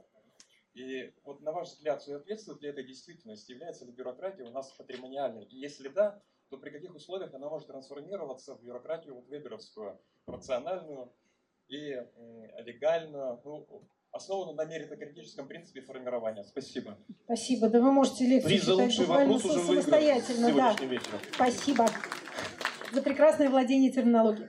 А, значит, по поводу первого вопроса о типах легитимации. Значит, а, действительно, а, кратко скажу для тех, кто не так тщательно готовился к лекции, а, их по Максу Веберу существует три. Это традиционалистский, он же монархический, харизматический, революционный, легитимность вождя и э, легально-правовой э, легитимность процедуры, соблюдение законной процедуры, на основании которой власть распределяется. А, значит, все э, типы власти стремятся к третьему э, сорту легитимации, к легально-правовому, потому что он самый устойчивый. Традиционный требует определенного сознания, то есть люди должны верить в э, божественное право королей. Для этого хорошо, чтобы они еще и в Бога верили, а с этим э, затруднительно у нас в современном мире. Харизматический требует регулярного подтверждения. Если ты герой, то давай геройствуй каждый день кого-нибудь побеждай. Как только ты не победил дракона, а тебя победил дракон, то уже ты вроде как не такой не такой легитимный. Соответственно, они э, недолго живут и тоже стремятся легитимизироваться по правовому типу. Правовой, устойчивый, но одновременно, как писал Вебер, он не удовлетворяет потребностям людей, которые хотят э, более персонализированной политики, какой-то драмы, любить какого-то лидера, а не просто, значит, сажать себе на шею какого-то бюрократа, потому что у него документы в порядке. Да, я вот процедуру прошел, поэтому я вам тут теперь управлять буду. Поэтому харизматические, традиционные и, прошу прощения, легально-правовые, они как-то друг с другом находятся в диалектике диалектическом соотношении. Это, в общем, идеальные типы по выбору. В чистом виде они не так, чтобы а, встречаются. Обычно существует какая-то смесь. Наш случай чем интересный? А у нас вроде бы тип легитимации чисто а, вот этот вот правовой, он же бюрократический. Наш режим помешан на соблюдении процедуры, на вот этой самой бумажке, на правильных документах. Поэтому он фальсифицирует результаты выборов. Поэтому он фальсифицирует вообще все на свете. Отчетность, э, судебную статистику, процент раскрываемости. Самые страшные преступления совершаются во имя отчетности. Да? Ради этого людей пытают, убивают, выносят неправовые судебные э, приговоры. Ради этого там э, сидят ночами несчастные учителя и директора школ в тиках и переписывают эти все протоколы. Все ради правильной бумажки. А когда люди чем-то недовольны, им говорят, а идите вы в суд. Когда люди недовольны, им говорят, так все же по закону. Вот смотрите, закон соблюли, а дальше не жалуйтесь. Вот этот самый бюрократический тип, так сказать, персе в своем наиболее выпуклом, я бы сказала, отвратительном виде. А, одновременно чувствую его недостаточность. А наш тип лидерства стремится к тому, чтобы быть еще и харизматическим, еще и революционным. Я не просто выборы выиграл, поскольку все подозревают, что выбор-то как-то не то чтобы выиграл, скорее нарисовал. Я еще и совершил выдающийся подвиг. Я вам вот там, не знаю, Крым присоединил, бедность победил, э, воскресил мертвых, накормил голодных, вот поэтому вы должны меня значит, как-то особенно любить. А крайний, э, вот как бы наиболее выразительный пример того, как эти два типа легитимации бьются друг с другом, вступают в противоречие, это случай Трампа, который, избравшись не просто по процедуре, а как бы вот сугубо по процедуре. Он же получил а, меньше голосов в а, количественно голосов избирателей, чем нежели голосов а, выборщиков. Да? То есть он стал президентом благодаря особенностям конституционной системы. А, американской ее непрямым выбором. Так вот, то есть, придя к власти сугубо по а, легальному типу легитимации, он ведет себя как харизматический лидер, как будто он пришел на революционной волне, как будто он ворвался на белом коне на капиталистский холм, там сжег Белый дом, э, написал новую конституцию своей кровью на пергаменте, вот теперь правит. Вот меня народ привел, говорит он, значит, я не связан с вашей всей этой элитой, при том, что он избрался от одной из двух системных партий, да, а я вообще не такой, я вот великий харизматик. Это, с одной стороны, делает его привлекательным для его электората. В общем, видимо, он этим выборы-то и выиграл, поэтому он продолжает на, на этой балалайке а, играть. Но это и связывает ему руки в проведении любых решений. То есть, вступая в борьбу с собственной легальной системой власти, легалистской, он не может а, реализовать своих предвыборных обещаний, там отменить Обама-Кер, что еще там построить стену, выгнать всех мигрантов, то, что он вроде как собирался делать, потому что если хочешь быть майором, то в Сенате не служи, как писал Алексей Константинович Толстой. Если у тебя один тип легитимации, то на другой не зарься. Веди себя так, как тебе по твоему типу э, положено. В этом смысле э, наш российский тип поведения, он, в общем, безопаснее.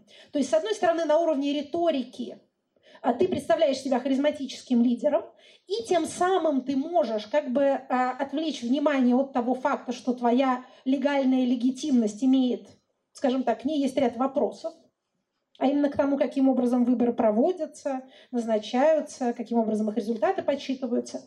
Это тот аргумент, который нам часто приходится слышать, типа того, что, а вы что думаете, если бы честно посчитали, результат бы был другой? То есть народ все равно любит вот его или вот эту партию. Неважно, как считают, мы-то ведь знаем, как оно на самом деле. Да? Это вот некий микс из э, этих двух типов э, легитимности, э, двух типов легитимации, но важно то, что вот этот харизматический, он сугубо находится в пространстве риторики, а реально действует все-таки бюрократическая машина по писанным правилам. Это, еще раз сейчас не буду говорить, насколько это хорошо и нравственно и честно по отношению к людям, но это более безопасный способ, чем то, чем занимается Трамп. Но, правда, у него и система сдержек противовесов гораздо более мощная, чем у нас он меньше может себе позволить.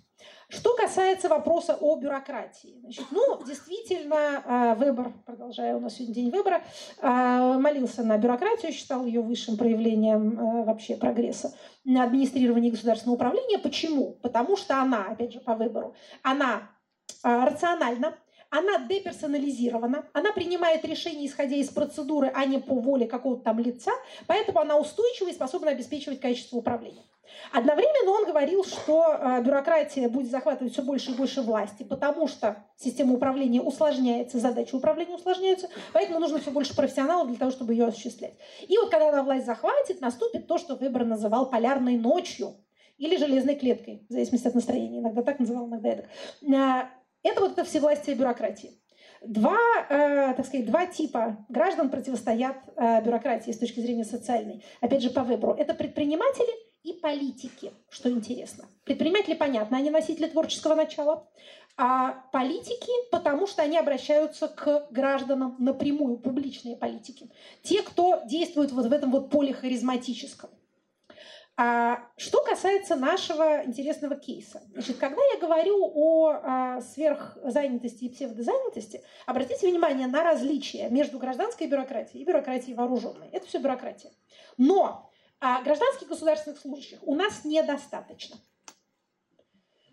А, правоохранителей у нас чудовищный перебор. Значит, в чем недостаточность наших а, госслужащих? Их общее число на самом деле меньше, чем в странах типа Германии на единицу населения. При том, что, еще раз повторю, по числу полицейских на 100 тысяч населения мы на первом месте, и на втором, и на третьем, и на четвертом, и пятом, если дальше просто так считать. Там, где далеко, там Китай болтается.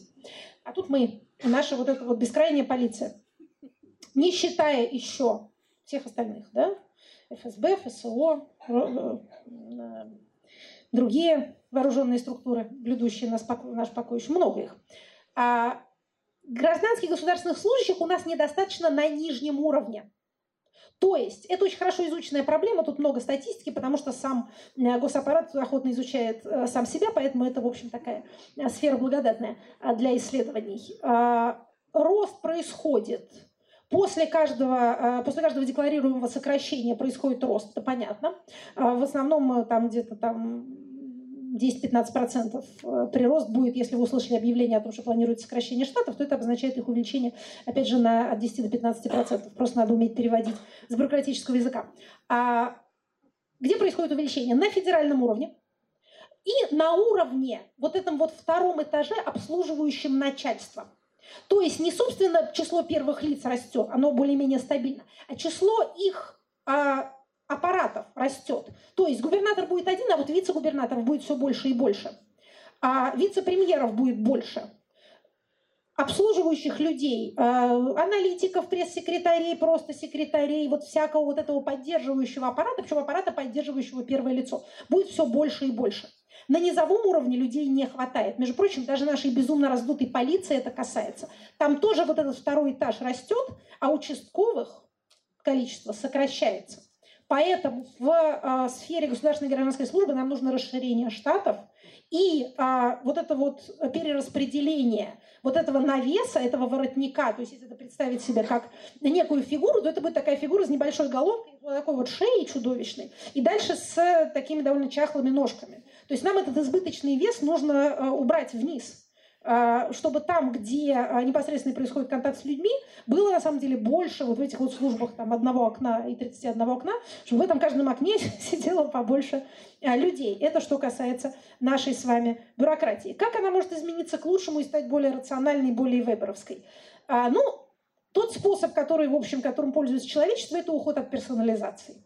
То есть это промоушен, продвижение по правилам, по соответствию неким параметрам, а не по воле начальника. Это внедрение всяких скучных вещей типа нормы, KPI э, э, и автоматическая оценка.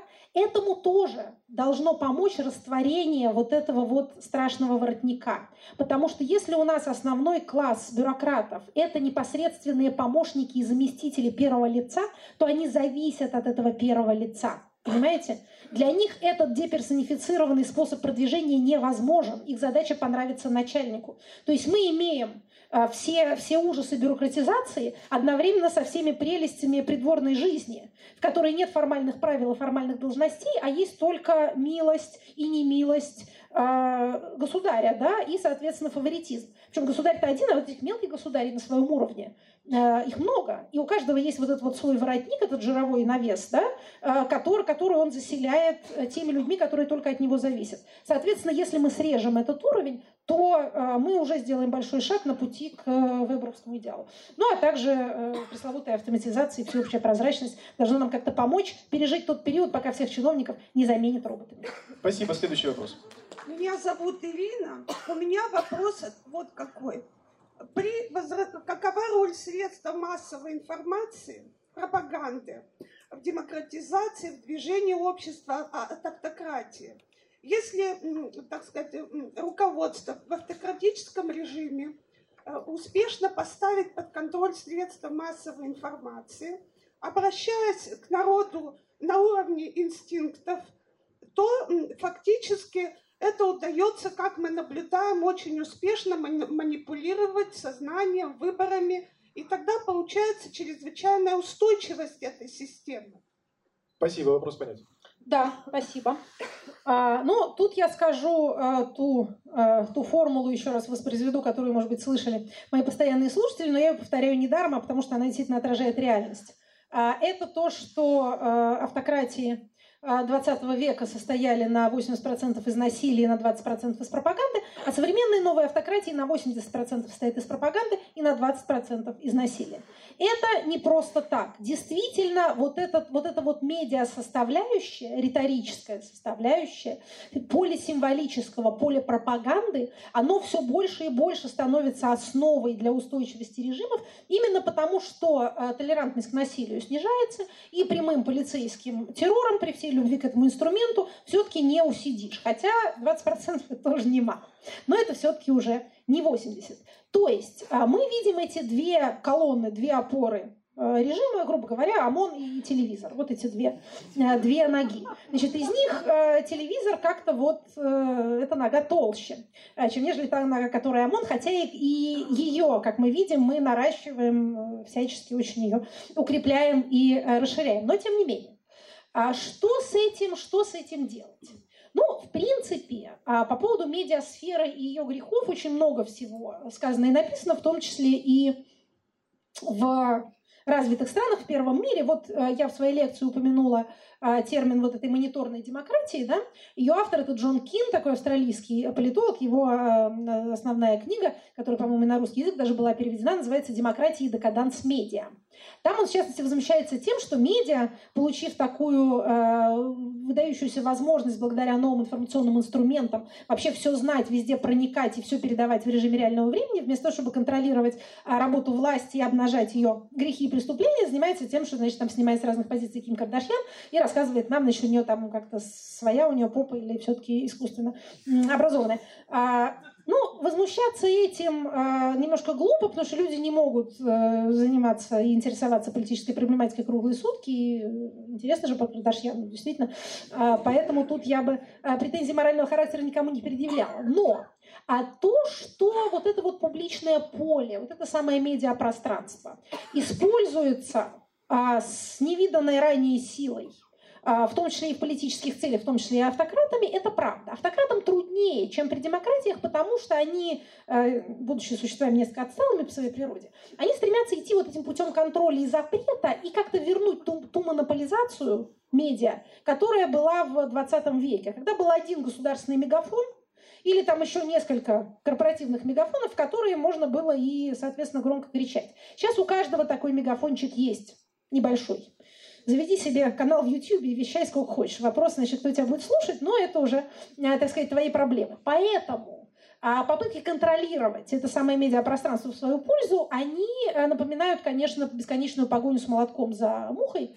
А, вроде как и разрушений много, и, ну, и муху какую-то убили, а она другая уже полетела. В общем, сложная эта работа, поэтому они так все время а, бедные э, заняты, буквально не продохнуть. А, тем не менее, значит, пока еще мы с вами не вошли в счастливое будущее э, значит, полной сетевизации, все-таки телевидение является основным источником информации для основного числа наших сограждан. Это так, обойти этот факт невозможно. Разговор о том, что YouTube победил телевизор, пока это еще неправда. Пока телевизор еще стоит.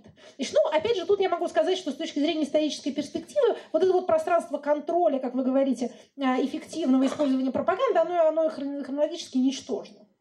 Это, в общем, попытки всеми силами задержать стрелку часов от того, чтобы она крутилась. Ну, ну можно, если там на ней повиснуть, отрезать все, все пальцы, можно немножко ее как-то задержать, но потом она все равно уже туда э, так или иначе полезет. Тревожится также немножко о другом. Тревожится о разрушении иерархии, о разрушении авторитета в информационной среде и о какой-то инфляции вот этого понятия правды. Постправда уже не такой модный термин, какой он был еще два года назад, потому что как-то все-таки эти иерархии худо-бедно э, силами простого человеческого здравого смысла. Э, не стоит преувеличивать э, доверчивость граждан, да, увеличивать их способность вестись на фейки, на конспирологические теории, на всякие ерунду. Ведутся-то они ведутся, но когда дело доходит до своего кармана, все становятся довольно рациональные. А политическое поведение это, в общем, в большей степени рациональное поведение, хотя эмоциональная компонента тоже там присутствует. А что, что здесь, какой здесь вывод э, можно сделать? Для удержания власти политическая система использует те инструменты, которые у нее есть. Вот есть у нее телевизор, она его использует. Эффективно она его использует, да, в значительной степени. А что, что в этом хорошего, что ей это даст? Ей это дает некоторое количество лет, в течение которых она будет на самом-то деле все равно пытаться приспособиться к меняющейся социальной картине, но как бы в большей степени на своих условиях. А победа ли это? Ну, в некоторой степени, да, умри ты сегодня, а я завтра. Это все-таки тоже принцип, многие социальные слои по нему живут. Но общую э, историческую тенденцию это не переламливает. Спасибо. Здравствуйте. А, меня тоже зовут Ирина, и я хочу вернуться к тому, чем вы закончили, про выборы. У меня очень конкретный вопрос – а тут у нас только что прошли выборы губернатора, и мы э, ну, своим локальным кругом все копья сбили по поводу э, бойкота выборов. А вчера на митинге Навальный э, уже прямо заявил, что будет, ну, условно говоря, шантажировать власть своим допуском, недопуском, именно бойкотом, что если его не допустят до выборов, то мы организуем бойкот. А, вот я бы хотела ваше мнение услышать, насколько, во-первых, вообще бойкот на выборах эффективен или неэффективен, и вот э, к данной э, заявленной э, тактике Навального, конкретно вот в выборах президента, вы относитесь. Спасибо. Спасибо. Ну, смотрите, политический бойкот а, это, а, еще раз, выборный бойкот – это некая политическая кампания, это политическое действие. Не следует путать бойкот с абсентеизмом, то есть с неучастием. Если вы сидите на диване и не идете на выбор, вы не производите никакого бойкота. Вас просто нету и все. Вы как бы вычленяете себя из политического действия. Бойкот – это кампания, Прежде всего, а, она организуется участниками выборов баллотирующимися. То есть те партии или кандидаты, которые могли бы участвовать, но которые возмущены чем-то, что делает власть, нарушением правил, ужесточением правил, изменением там, правил игры под выборы, какими-то ее там другими злодеяниями, это я сейчас говорю об общемировой практике, она говорит, мы объявляем бойкот, мы не участвуем в ваших выборах, соревнуйтесь сами с собой. И мы призываем своих сторонников тоже не участвовать. Ни в каком качестве. Вот это вот бойкот. А с точки зрения а, того, что изучала политическая наука, тут есть такой один грустный момент. А, если вы достаточно сильны для того, чтобы своей компании бойкота поставить выборы на грань срыва, цель-то какая? Не просто всем там показать свое фе, да, продемонстрировать, а сделать выборы невыполнимыми. То есть у вас не будет явки, у вас не будет кандидатов, ваши выборы не будут легитимными без нас, а мы к вам не придем. Вот что такое бойкот. Так вот, если вы э, достаточно сильны для того, чтобы провести такую кампанию бойкота, вы достаточно сильны, чтобы и выборы выиграть. То есть это, к сожалению, тактика, которая приносит успех ровно тем, кому она уже не так сильно нужна. Но это общий принцип.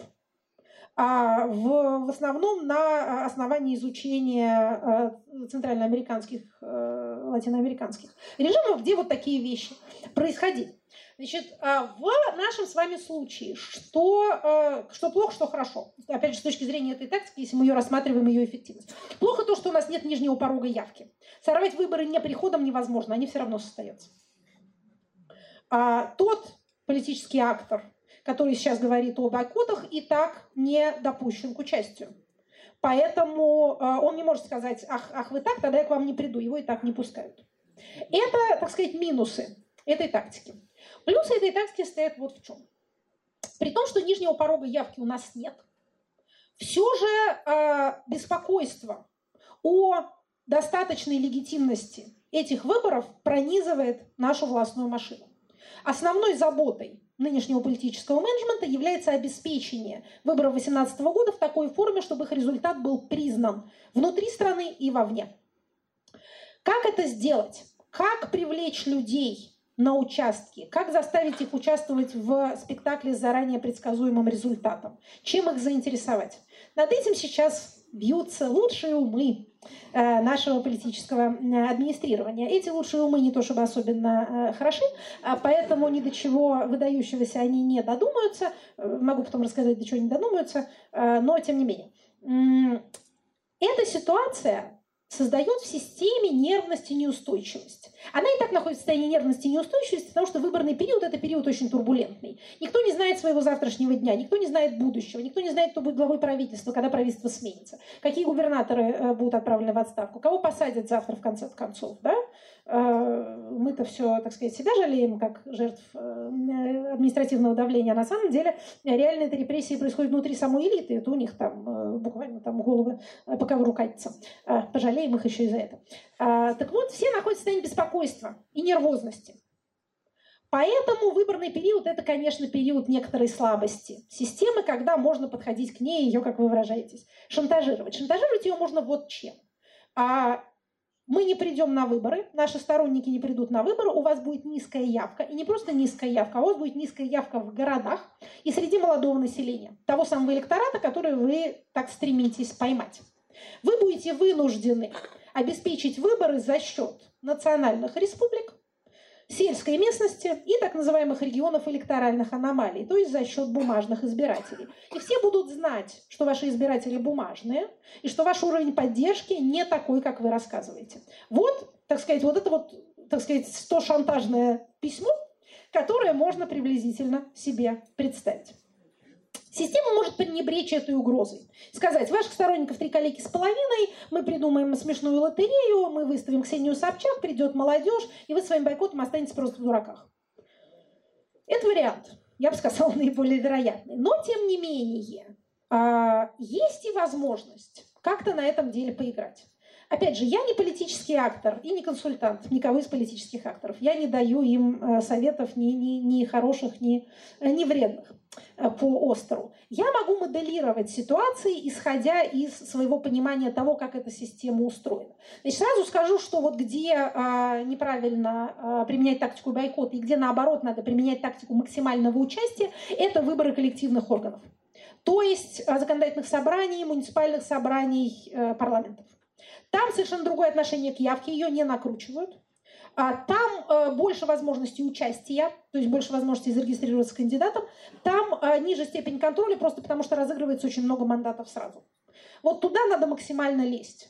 А если в чем я вижу э, некоторую, ну опять же, поскольку я никому ничего не советую, то я не буду говорить, в чем ошибка, значит, вот в чем просчет, а, но тем не менее недостаточное внимание к муниципальной кампании в Москве э, было, на мой взгляд, неправильной тактикой, потому что одно дело бойкотирование безальтернативных персональных выборов, выборов губернатора, мэра, президента, совсем другое дело не участие в выборах коллективного органа, где можно найти щель, в которую можно пролезть. А дальше уже там, как это дальше видно будет. Ирина заявленный час сорок прошли. Вы еще выдержите сколько-то вопросов? А... Или мы прощаемся? А есть, есть еще желающие их задать. Вы знаете, знаете поднимем, есть, поднимем руки те, кто э, имеет прям вот вопрос-вопрос насущный. Да? Вот, два вопроса, отлично, очень хорошо. Три? Можно и три, но не больше.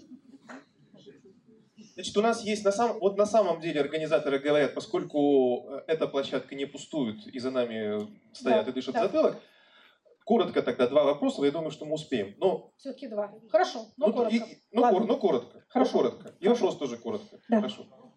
Екатерина Михайловна, вы часто говорите, что общество сегодняшнее, оно не такое, каким его пытается представлять власть. А, Вы даже называете его собой вестернизированным или обществом со слабо вестернизированными ценностями. И вот в связи с этим у меня вопрос. А На ваш взгляд, а, насколько сильно общество в данный момент, в 2017 году, какие у него есть э, позиции для мобилизации? Спасибо.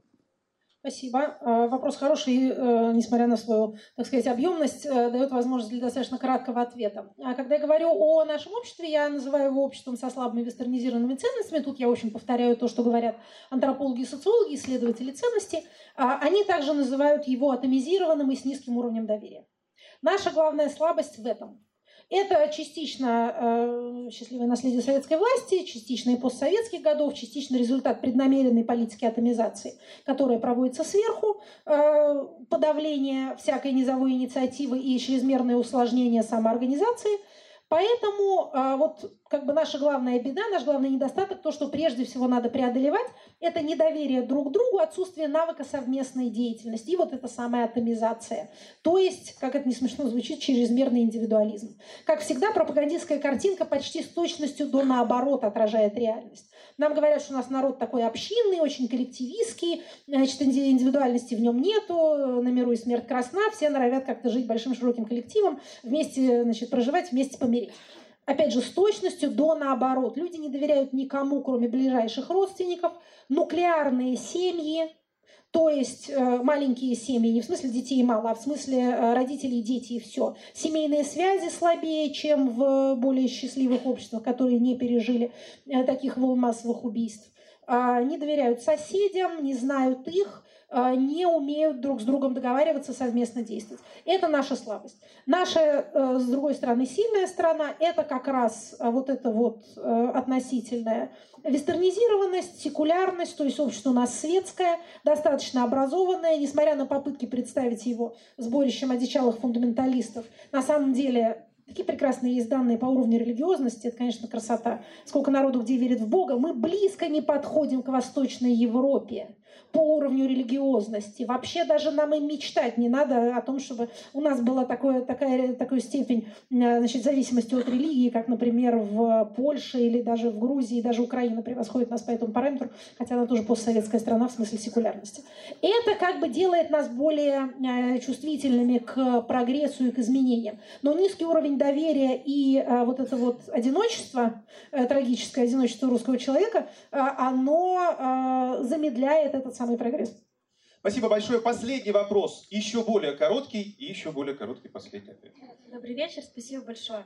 А, Вы сказали о том, что законы у нас плохие, и э, исполняются, все хорошо. А в отношении, соответственно, России, возможно ли с помощью законов повлиять на развитие демократии? Приняв нужные законы. Либо приняв, либо изменив существующее? Ну, а, я еще раз назову себя легистом по своей системе убеждений. Я, опять же, и по своей, так сказать, научной специализации, и по своему уже упомянутому оп- опыту на госслужбе очень верю в э, то, что на бумаге написано.